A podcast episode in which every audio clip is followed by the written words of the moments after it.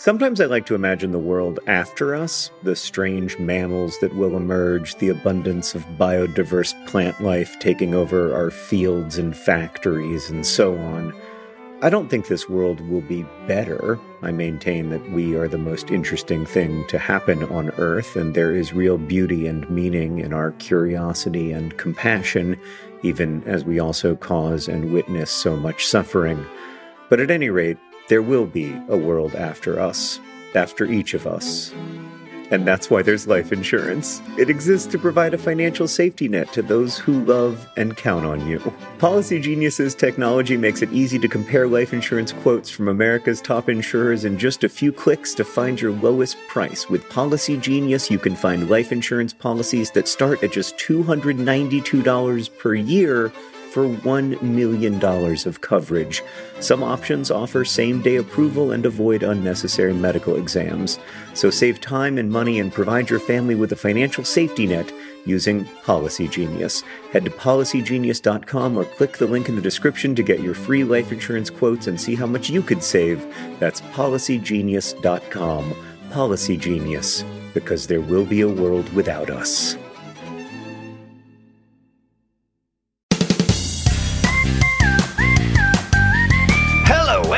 Welcome to Dear Hank and John. Or as I prefer to think of it, Dear John and Hank. It's a podcast where two brothers answer your questions, give you dubious advice, and bring you all the week's news from both Mars and AFC Wimbledon. John, Yeah. you know we had a pretty we had a pretty good childhood. Remember when Dad used to take us to that hill and put us in tires and roll us down, roll us down the hill? Only vaguely. Yeah, those were good years. those were good years. I really did he do that? I don't actually remember that. No. Okay. No. okay. that would be. I mean, I do kind of vaguely remember being inside a tire at some point in my life, but I don't. I don't think I was rolled down a hill in one. I just I had so much childhood and I have so few memories of it that I just assume whatever anyone tells me is true. You know, like Remember when Dad used to put us in tires and roll us? I mean, I couldn't actually. Now that I've said it out loud, I don't know whether or not that happened. I was a child for thousands and thousands of days and I have like seven memories. So Yeah. who knows? John, I I did this gag a while back. We made a, a video on our Bizarre Beasts YouTube channel. Yeah. YouTube.com slash Bizarre Beasts.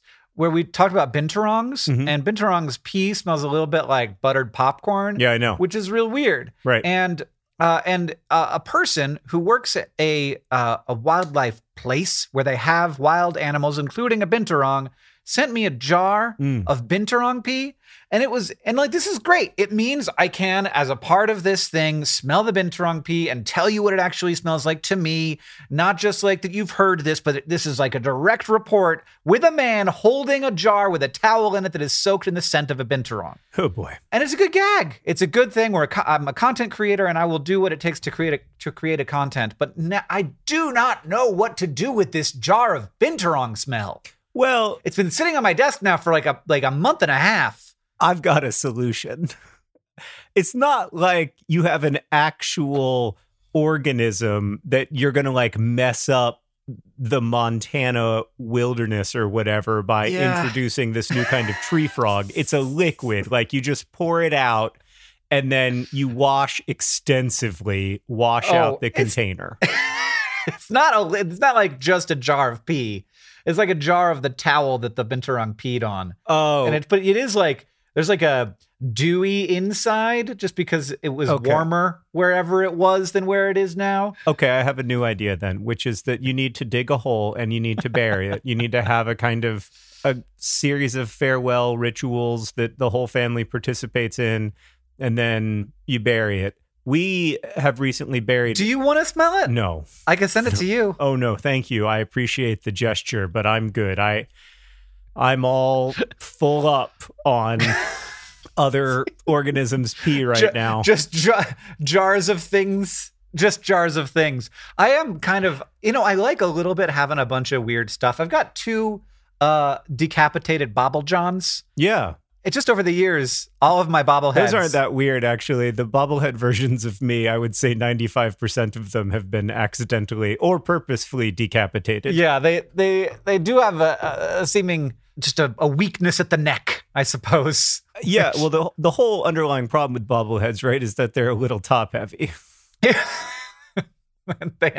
Yeah. Well, we wanted to make it accurate, and and you and I both also have weaknesses at the neck, It's true. and the rest of our bodies too. This first question comes from Scott. We're going to answer some questions from our listeners because that's what we do on the podcast. Scott writes Dear John and Hank, what's the deal with works entering the public domain? Mm. What does that phrase even mean? Does it just mean that like everyone owns it now? Like I recently purchased a new copy of Dracula. That $12 had to go to someone, right?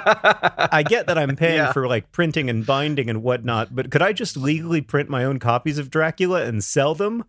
Yes, Yes. you could. Yes. In fact, we've thought about doing that. Yeah, we've thought about doing a series of public domain, like beautiful books that are expensive and that people buy, and then we give all the money to charity. Yeah. But then that seemed like a lot of work. And actually, publishing, It's, also hard. yeah, publishing is really difficult. The margins, Yeah. the profit margins aren't that great Mm-mm. because of the uh, aforementioned binding and whatnot. Yeah, there's a there's a lot that goes into it. I mean, especially to make something that that's attractive, but but even to make something that's readable, like book design is hard. It's a lot of work. I don't understand why it's so hard, but I tried to do it once, and I was like, oh my god, this is a high skill job. Um, it's one of those things that's like uh, it it it would you would imagine putting words on a piece of paper in a way that is attractive would be something that you would be able to do, No, but it is not nope. you have to have a lot of skill to do it well. Yeah, and a lot of training as well, I think. So Yeah. that that's one reason. The other thing to remember in this, Scott, is that like as a rule, the author doesn't get that much of the cost of a book. Right. Like the the money that goes to the author is not that large a percentage of the the book cost. And so removing that which is what happens when a book enters the public domain, doesn't shave that much off the cost of a book. Now there are like Dover thrift editions and stuff that cost like two or three dollars and that, mm-hmm. you know, are are made to be as inexpensive as possible, smallest possible margins, the least space between lines, etc. Yeah. But in general, this stuff costs money. Interestingly, even ebooks kind of cost money. Like it's still a fair amount of work. Yeah, it's it's it's work to prepare them to be an ebook. Once it once they are an ebook, it is basically free to make like another copy, which is the nice thing about ebooks. But but this is why you can download like you could for example download Dracula for free no problem.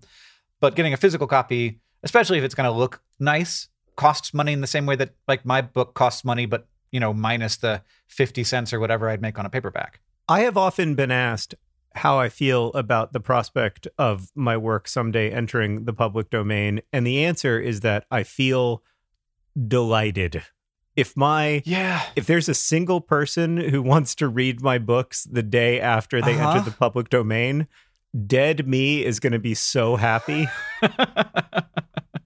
I mean, it really should happen sooner. And there's interesting effects, right? Like, like Yeah. the first Agatha Christie books are now entering the public domain, but Sir Arthur Conan Doyle has been for a long, long time, and that's why there's so many Sherlock things Yeah. and much fewer Poirot and Miss Marple things.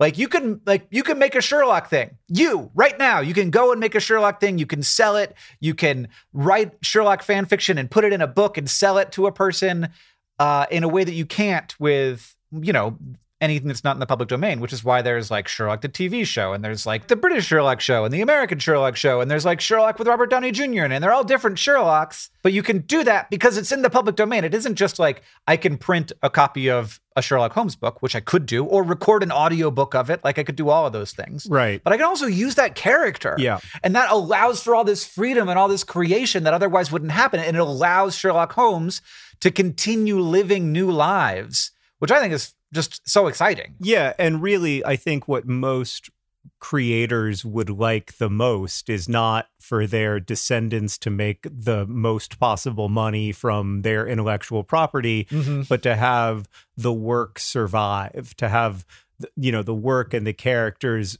be in conversation with the present in some way Yeah. like what you really want is for people to continue to care about your work because that kind of keeps the stories alive and contemporary even as they age and so Mm-hmm. i yeah i agree like i would be happy if my work went into the public domain in you know, less than 90 years or whatever the current number is. Yeah, and I don't think that either of us have created uh, characters that will live the way that Sherlock did, but but, they, Yeah, but I you think, that there are lots of characters out there like that that are not that are not able to live that life. Right. Yeah, for sure. and lots of stories that ha- that you know for example the people who are really big about preventing works from going into the public domain like disney like they had lots of stories that they profited off of that were not that were that were released in the public domain like peter, peter pan like Cinderella, Snow White. I mean, the list Yeah. is literally endless. it's, it was all of their original things or just things that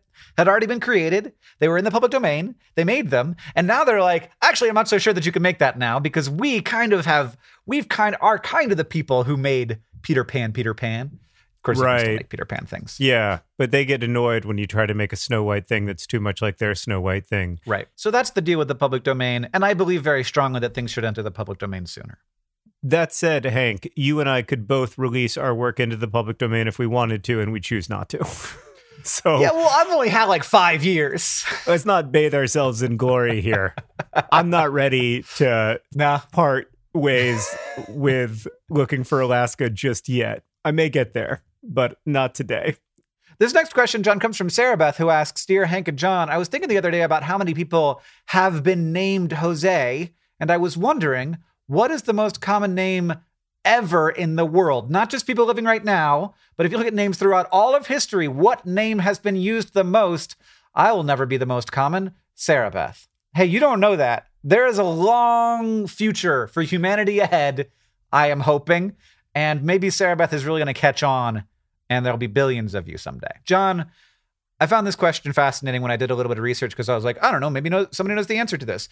Not only does no one know the answer to this, no one could know the answer to this, and, and two different people could come up with very different different answers because do you count Joe's as Jose's?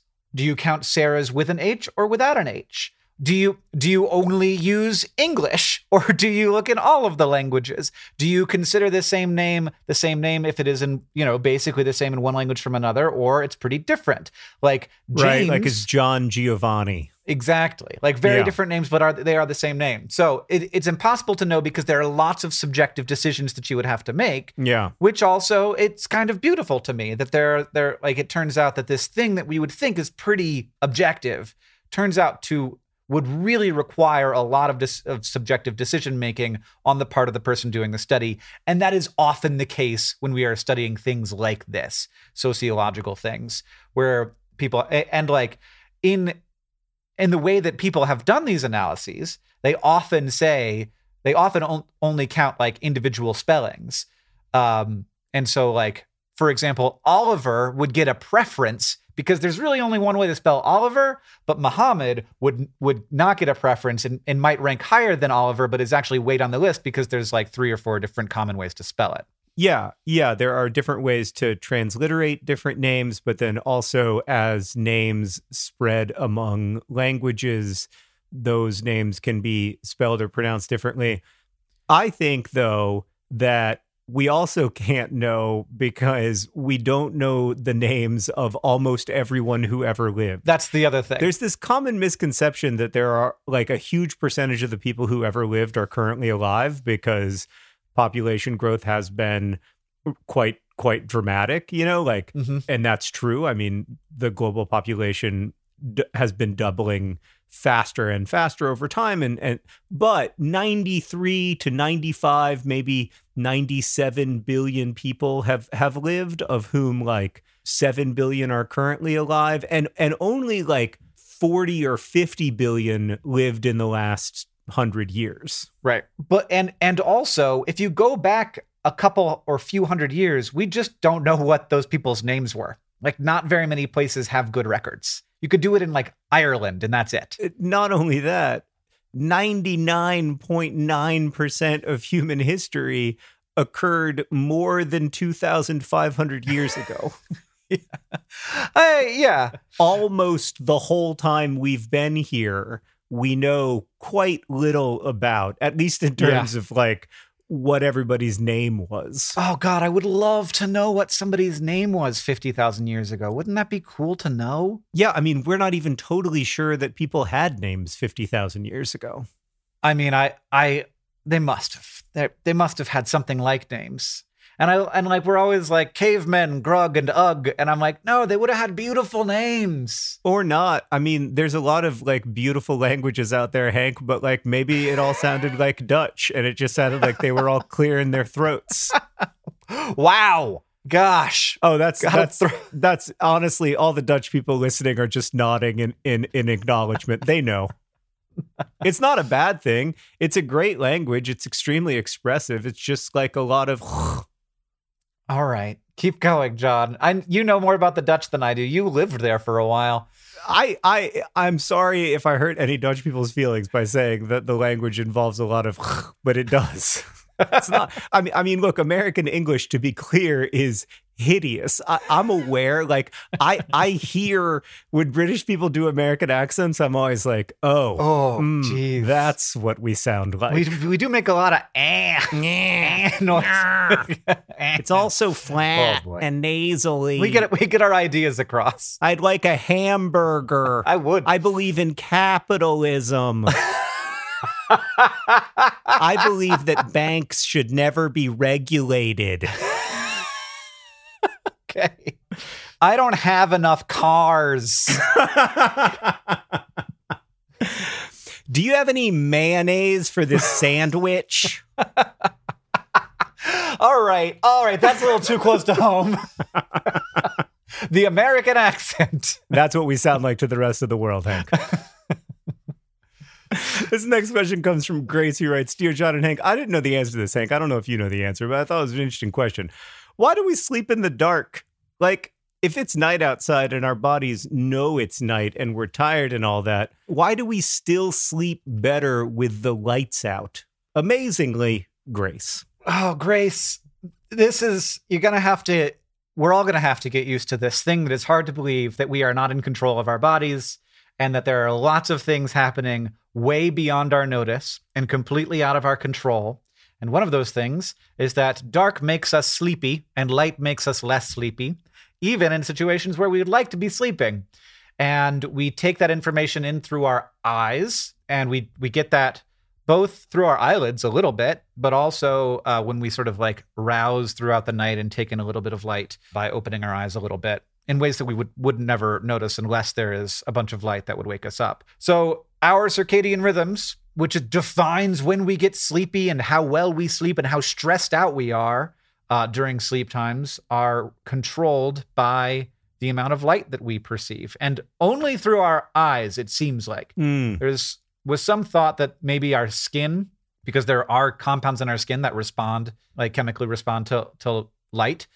But um, it appears that people who, like blind people who have can sense no light, basically their circadian rhythms are not affected by the presence or absence of light. So it's it's just what we are seeing. And we are not in control of it and we are not aware of it, but it is a thing. And why evolutionarily is a separate question, but physiologically, it is a rigid system. Let me ask you a follow up question. Is there any way that a nocturnal animal, in your opinion, could ever become like the sentient dominant species on the planet? Or is sure. being nocturnal just kind of an inherent problem? Well, I, I think absolutely they could, but also their nocturnal isn't actually that common of a trait, like where they're asleep all day and awake all night.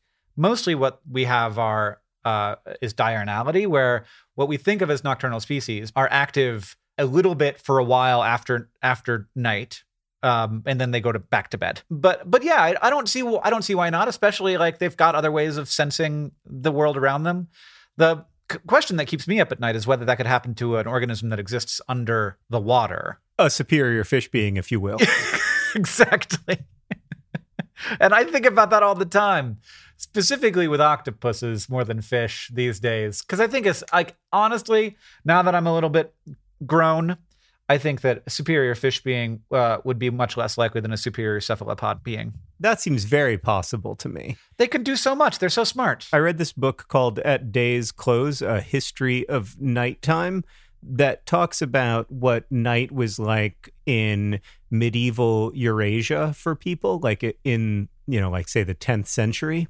And people used to wake up for an hour or so at night. Yeah. And it was it was this separate period of consciousness and wakefulness when different things happened that just doesn't exist anymore, which I find quite strange. Yeah, well, we got better systems now, I guess. I guess that's true. I mean, to some extent. There's not like as much to take care of in the middle of the night. That's like, true. It used to be that you get cold and you have to put another log on the fire, at least. All kinds of things. John, this next question comes from Clara, and I'm asking it because, like, I uh, there are so many things that I should know and that I shouldn't be embarrassed to ask, including this one. Dear Hank and John, why are there poems and quotes from other works in fiction books in between chapters? in the beginning, etc. How did that become a thing? How does an author choose them? And do I have to read them? I guess they might establish themes, but I must admit that I sometimes just skip them if I want to keep reading the story. Re-listening to old episodes always calms my anxiety, so thanks, Clara from Berlin. This is a great question, actually.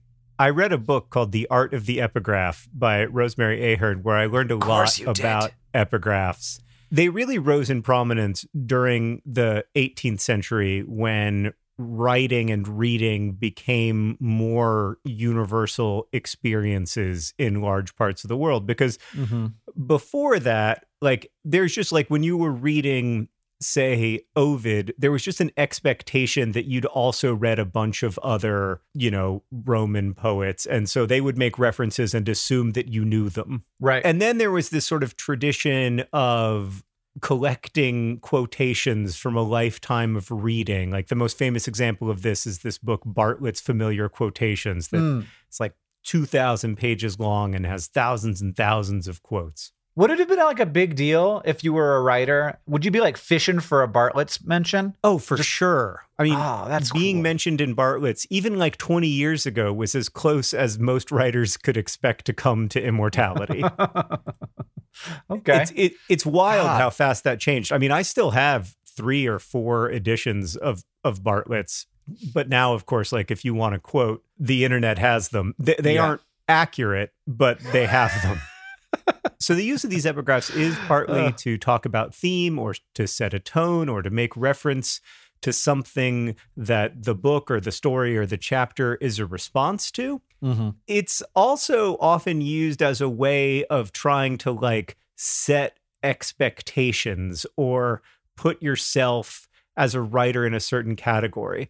But the thing that I found so so interesting about this is that almost from the moment epigraphs began to be used in fiction books, novelists began making up epigraphs. Oh, Like George, George yeah. Eliot, for instance, used fictional epigraphs in her work Hmm. that didn't acknowledge their fictionality. So, like, so almost from the beginning, fiction writers were playing with the idea of like, this is true, this isn't. And that's uh, something that I liked so much that I did it in The Fault in Our Stars. Like, there's a made up epigraph in The Fault in Our Stars.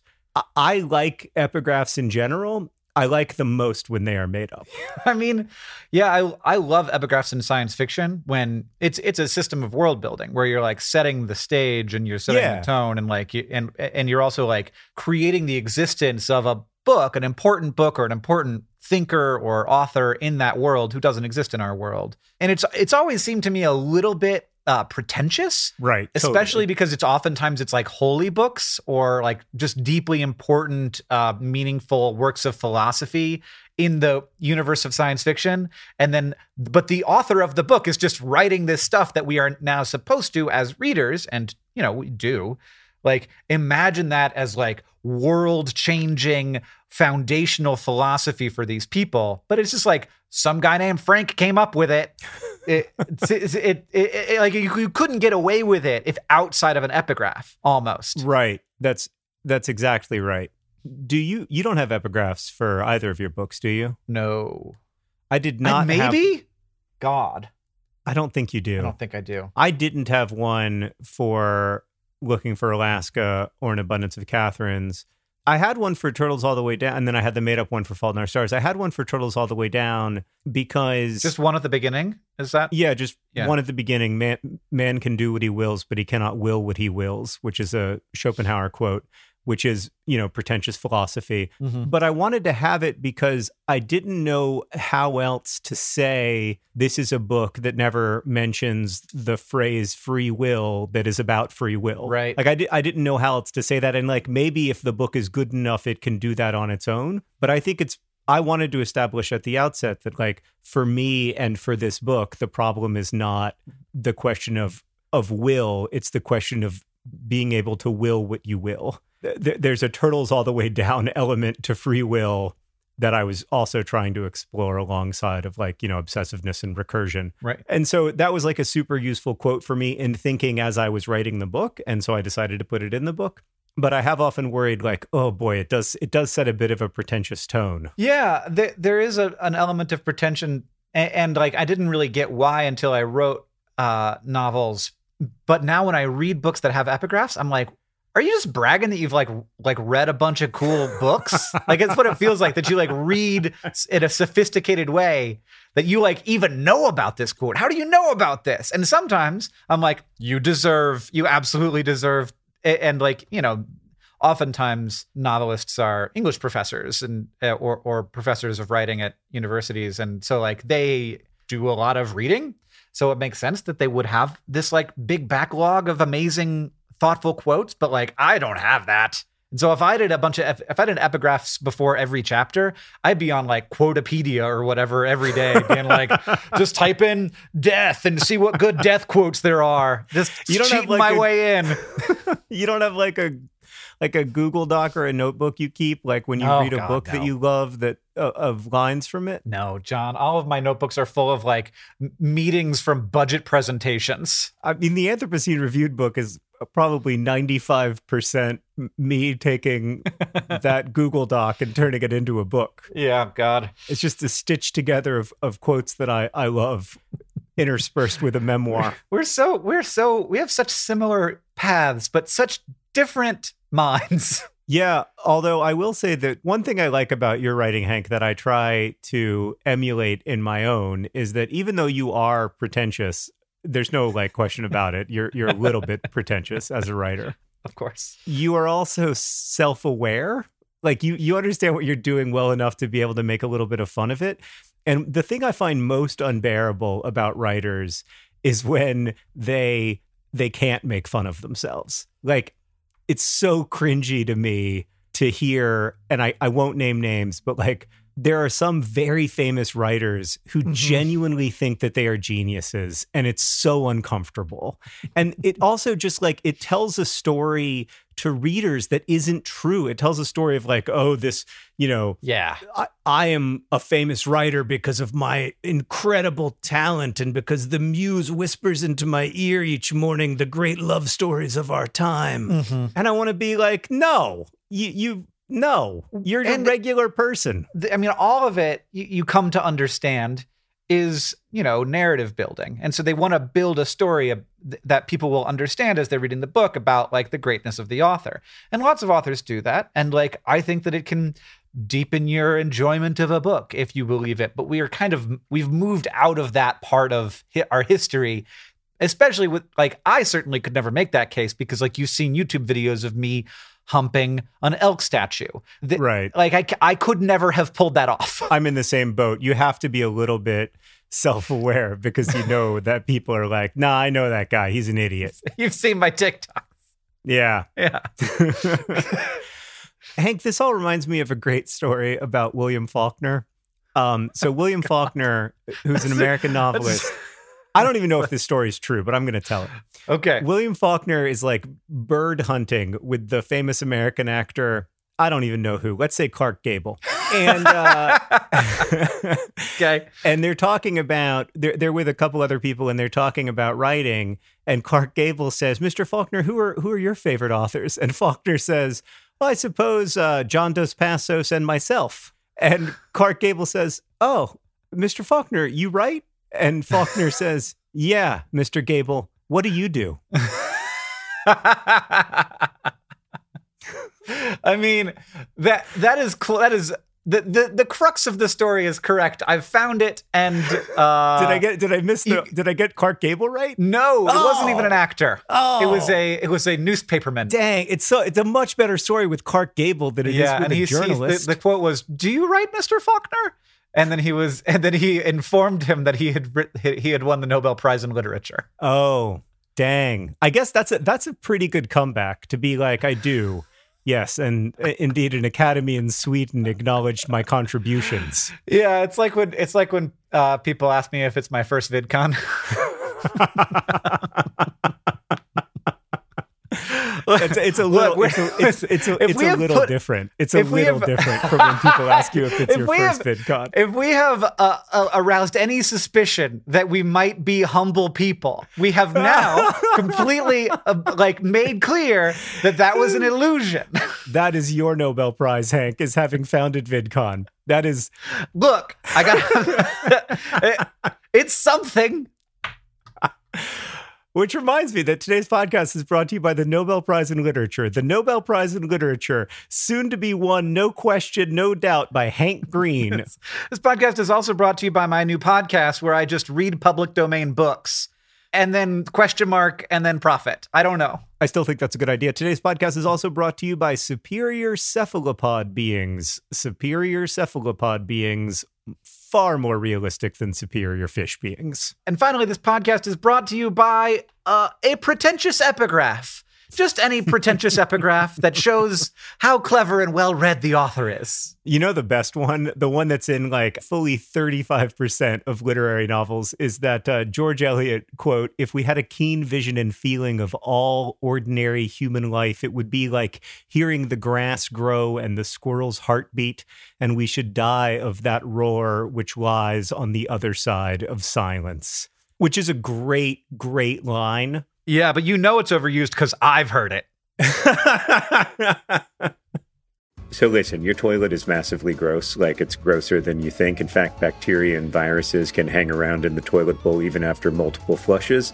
And I recently found the easiest way to clean my toilet Blueland's sustainable toilet cleaner tablets. Just drop, watch it fizz, brush, and flush. It is truly that simple. No more scrubbing for hours.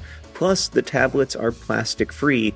Blueland is on a mission to eliminate single use plastic by reinventing cleaning essentials to be better for you and for the planet with the same powerful clean that you're used to.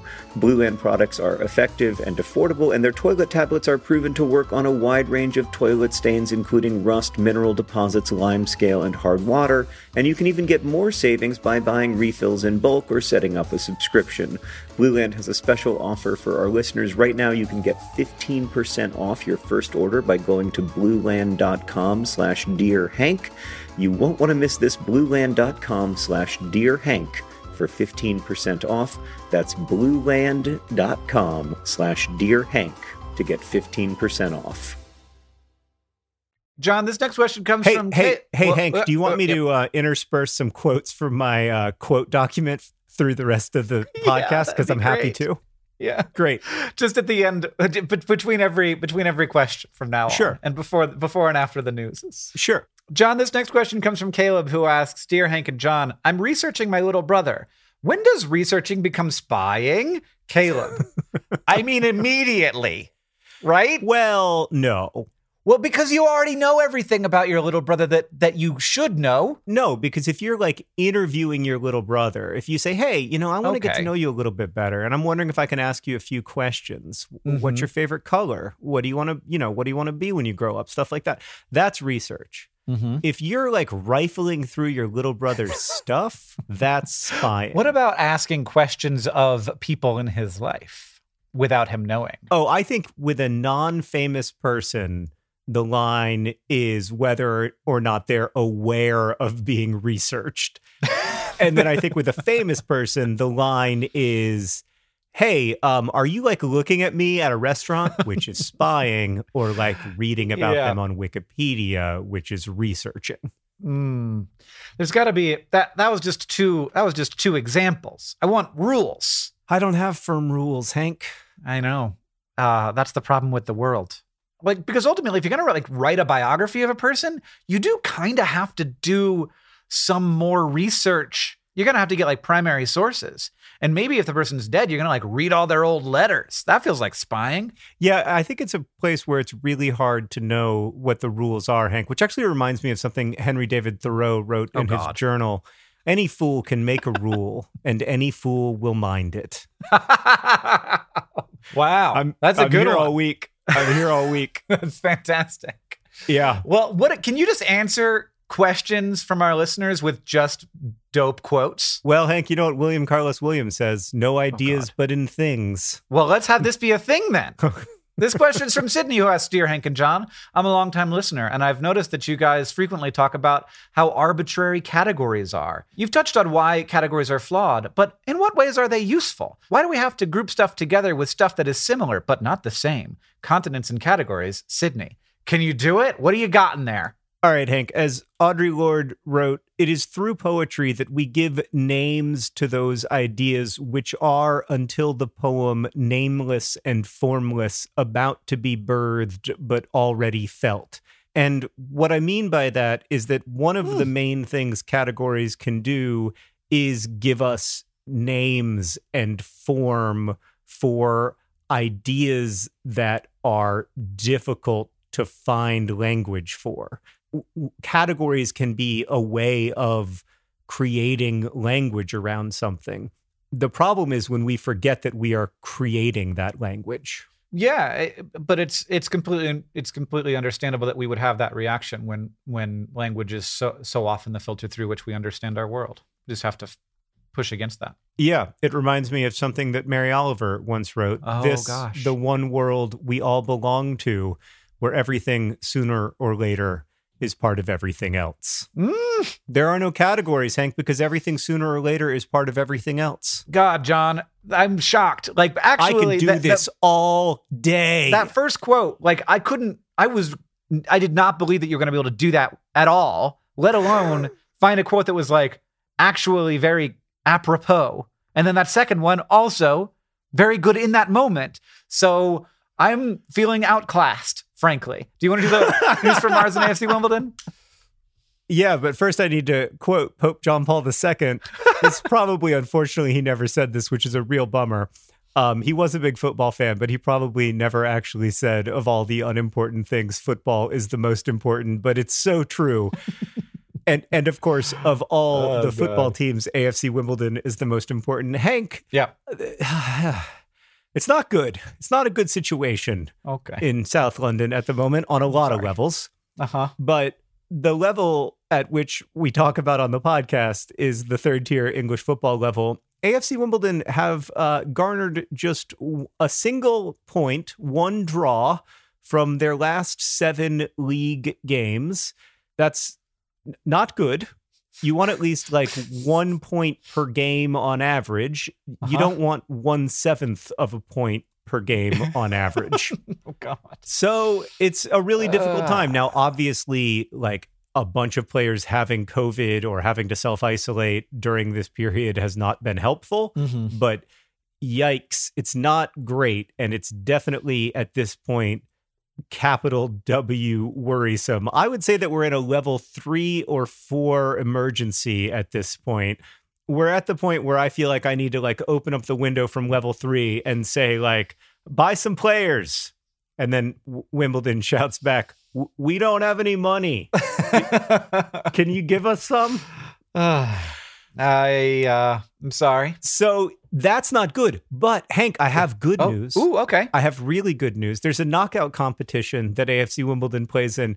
Unfortunately, it's called the Papa John's Trophy. Oh no. Uh, it, you know, it has a naming sponsor, and over the years, it's had some good sponsors, and now it's got a really somehow or another, AFC Wimbledon have managed to make it to the last eight of this competition. Weird. I know. Winning the wrong games. I, I am aware we are definitely winning the wrong games, but we've beaten some pretty good teams on our way to the top eight. And now, amazingly, Wimbledon are just two wins away from playing at Wembley, England's national stadium, in front of no fans, for the Papa John's Trophy, a real thing that you can win in sports. Ugh. But I mean, Hank, it's a real competition. And I, I mean, I, I guess we could theoretically win it. We don't know who we're playing in the next round yet. Uh, that draw does not happen until January 23rd. But it could be Sunderland, which is this team that plays in the third tier of English football, even though they have like 30,000 season ticket holders and pay individual players more than AFC Wimbledon's entire budget for the season.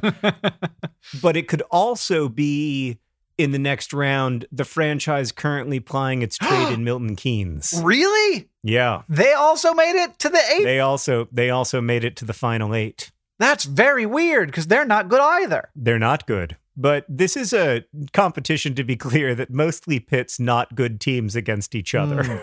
It okay. used to be known as the Johnstone's Paint Trophy, if you remember that from previous episodes of the pod, because I know you have a photographic memory of every time I talk about the news from AFC Wimbledon and you don't zone out at all. What's the news from Mars? Uh, and news from Mars was also some sad news that we have officially ended the professional career of the InSight Mole. So it is now just a piece of, of technology sitting on the surface of Mars that we're not going to try and do anything else with. So th- this thing, the heat flow and physical properties package that was deployed as part of the InSight lander to dig into Mars and learn about the the planet, and it was supposed to go like really deep into the planet, tell us a bunch about how heat moves around inside of Mars. It would tell us a lot about the crust of Mars. Turns out the soil is tricky and probably what happened is that this there's just not enough friction in the soil to hold it, uh, and so it was just bouncing up and down in, in the ground. And after all of the work that was done to try and get this thing down 10 feet, it only went down about two centimeters. So on January 9th, the team decided to officially end the uh, end the mission, that part of uh, the InSight mission. Now, always when you fail at something on Mars, well, not always, but often when you fail at something on Mars, and in this case, you do learn things, the structure of the soil, for example. We also learned that it's hard to get a digger in. So we would have to do that in a different way if we tried to do it in the future. And and also we learned how to use the robotic arm of the InSight lander in strange ways that it was not designed to do. So maybe we will do that again in the future. It wasn't like it was just like a thing that just didn't even turn on and didn't do anything. We did get some useful data out of it. If it it just wasn't about the uh, the heat of the interior of Mars, which is what we were going for.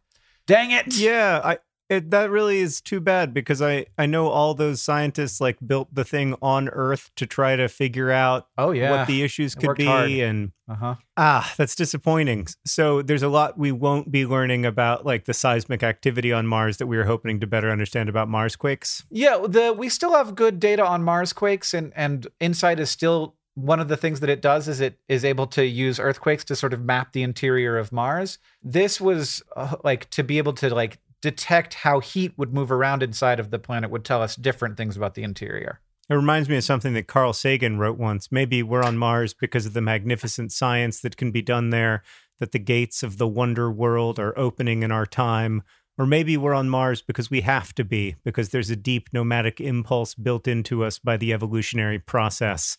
We come, after all, from hunter gatherers, and for 99.9% of our tenure on Earth, we've been wanderers and the next place to wander to is Mars. It's true. It's great.